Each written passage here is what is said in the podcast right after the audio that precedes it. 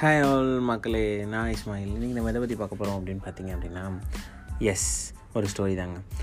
ஒரு ஊரில் பார்த்தீங்க அப்படின்னா வந்துட்டு ஒரு கிங் வந்துட்டு ஒரு ஈவெண்ட்டை ஆர்கனைஸ் பண்ணுறாரு அதில் வந்துட்டு மேஜிக்லாம் வந்துட்டு செம்ம செம்மையாக செய்யணும் அப்படின்னு சொல்கிறாரு அப்போ வந்து இங்கே மேஜிக் மேன் ஒருத்தன் இருக்கான். அவனும் வந்துட்டு அவனோட கலையை காட்டணும் கலையை அறிவை காட்டு ஜெயிக்கணும் அப்படின்னு சொல்லிட்டு ட்ரை பண்ணுறான் சரி அவன் கரெக்டாக அவன் சான்ஸ் வரும்போது பார்த்தீங்க அப்படின்னா நம்ம ஏதாவது ஸ்பெஷலாக பண்ணணும் அப்படின்னு சொல்லிட்டு எல்லோரும் டிஃப்ரெண்ட்டாக பண்ணிகிட்டு இருக்கும்போது இவன் மட்டும் ராஜாவோட க்ரௌன் அந்த ராஜாவோட கிரீடமே காணா போக வைக்கிற வைக்கிறான். வச்சோடனே எல்லாருமே சிரிக்கிறாங்க. ராஜாவுக்கு ரொம்ப இன்சல்ட்டாக போயிடுது என்னடா என்னோட க்ரௌனை காலி பண்ணிட்டான் என்னோட ராஜாங்கன்றது இதாகிடுச்சுன்னு சொன்னேன் இவனுக்கு ராஜாவுக்கு செம்ம கோவம் வந்து இவனை வந்து இதில் போடுங்க ஜெயிலில் போடுங்க ஏழு நாளில் வந்துட்டு தொங்க போடுங்க தூக்கு போடுங்க தூக்கில் போடுங்க அப்படின்னு சொல்கிறான் உடனே வந்துட்டு எல்லா மேஜிக் மேன் வந்து ரொம்ப நார்மலாக இருக்கான். ஆனால் அவங்க ஒய்ஃப் வந்து ரொம்ப அழுகுறாங்க.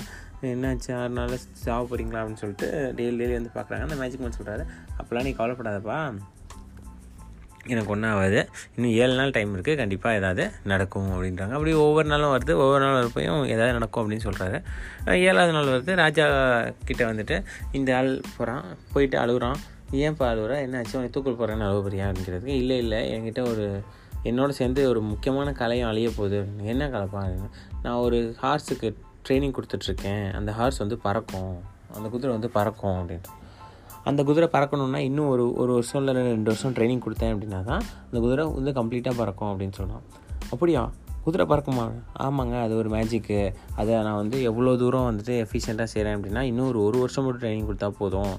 அழகாக குதிரை பறக்க வைக்க முடியும். சரி அது எனக்கு கொடுப்பியா அப்படின்னு ராஜா கேட்குறாரு ராஜாவும் என்ன நினைக்கிறாரு அப்படின்னா அந்த பறக்கிற குதிரையில் வந்தால் நம்மளை யாரும் தோக்கடிக்க முடியாது. உலகத்திலே ஃபேமஸ் ஆகலாம் நம்மன்னு சொல்கிறான் ஸோ கொடுப்பேங்கிறதுக்கு கண்டிப்பாக கொடுப்பேன். உங்களுக்கு கொடுக்குறதுக்காக தானே நான் ட்ரெயின் பண்ணிகிட்ருக்கேன் அப்படின்னோடனே சரி ஓகே பார்த்துக்க ஒரு வருஷம் உனக்கு டைமு நீ வந்து அந்த பறக்கிற குதிரை வந்து ரெடி பண்ணி எனக்கு கொடுக்கல அப்படின்னா நீ ச சாக வேண்டியதான் அப்படின்னா கண்டிப்பாக கொடுத்துட்றேன் அப்படின்னு சொல்லி சொல்கிறான் கொடுத்துட்டு வெளியே வரான். வெளியே வந்தோன்னா வீட்டில் போனால் வீட்டில் எல்லாம் ஹாப்பி ஆனாலும் அவங்க ஒய்ஃப் ரொம்ப சேடு ஒய்ஃப்ட்ட கேட்குறான் என்னப்பாச்சு ஏன்ப்பா நீங்கள் வாட்டுக்கு சொல்லிட்டு வந்துட்டீங்க ஒரு வருஷம் கழிச்சு எப்படிங்க அந்த குதிரை கொடுக்க போகிறீங்க அப்படின்னோடனே ஒரு வருஷம் இருக்குப்பா. அது ரொம்ப லாங்கான டைம் தான். பார்த்துக்கலாம் நம்ம அப்படின்னு சொல்கிறோம் அப்புறம் கொஞ்ச நாள் போகுது. ராஜாக்கும் திடீர்னு பார்த்தீங்க அப்படின்னா உட முடியாமல் செத்து போயிடுறாரு.